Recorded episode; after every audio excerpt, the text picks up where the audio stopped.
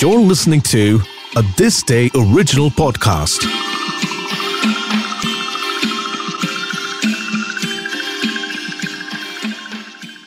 The one CM who could. A communist leader that won the election by popular support. Listen to the story of EMS Namboodiripad, the first non Congress chief minister of an Indian state. At that time, they said nobody could defeat Congress. It still had a strong base from the nationalist movement. It retained its veteran campaigners and politicians, and it would most definitely have a better grassroots organization than any other. Hence, it became a shocker when the Communist Party of India won the 1957 State Assembly elections, the first time for a non Congress party to do so. And EMS Namboodiripad became its chief minister. That everyone was left wondering how he was able to do it.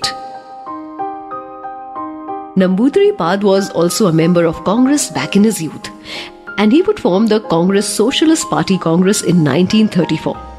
Remaining committed to the socialist ideas, he would also be drawn to the CPI as the Socialist Party was formed to merge with the Congress.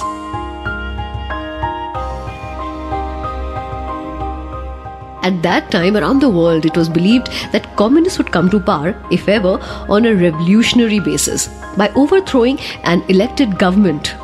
But Namboodiripad contested and became one of the first communist government to actually come to power in the Indian state of Kerala, not by force, but by sheer support of the populace, participating inside elected governance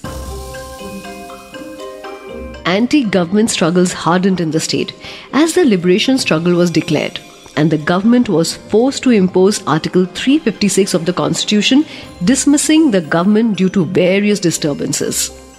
His break with mainstream politics came in 1962 when, in the Sino Indian War, he and a few communists would be accused of arguing in support of China and would be heavily persecuted in response.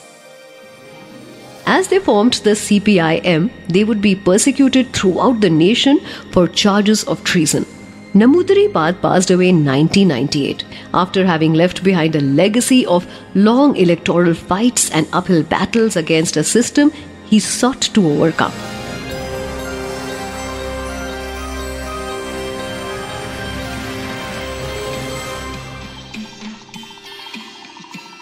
More such podcasts, articles, trivia, and interesting bits of information from the world of history, heritage, arts, and culture, make sure to visit thisday.app. You can also check out the This Day app on Google Play Store and iOS App Store.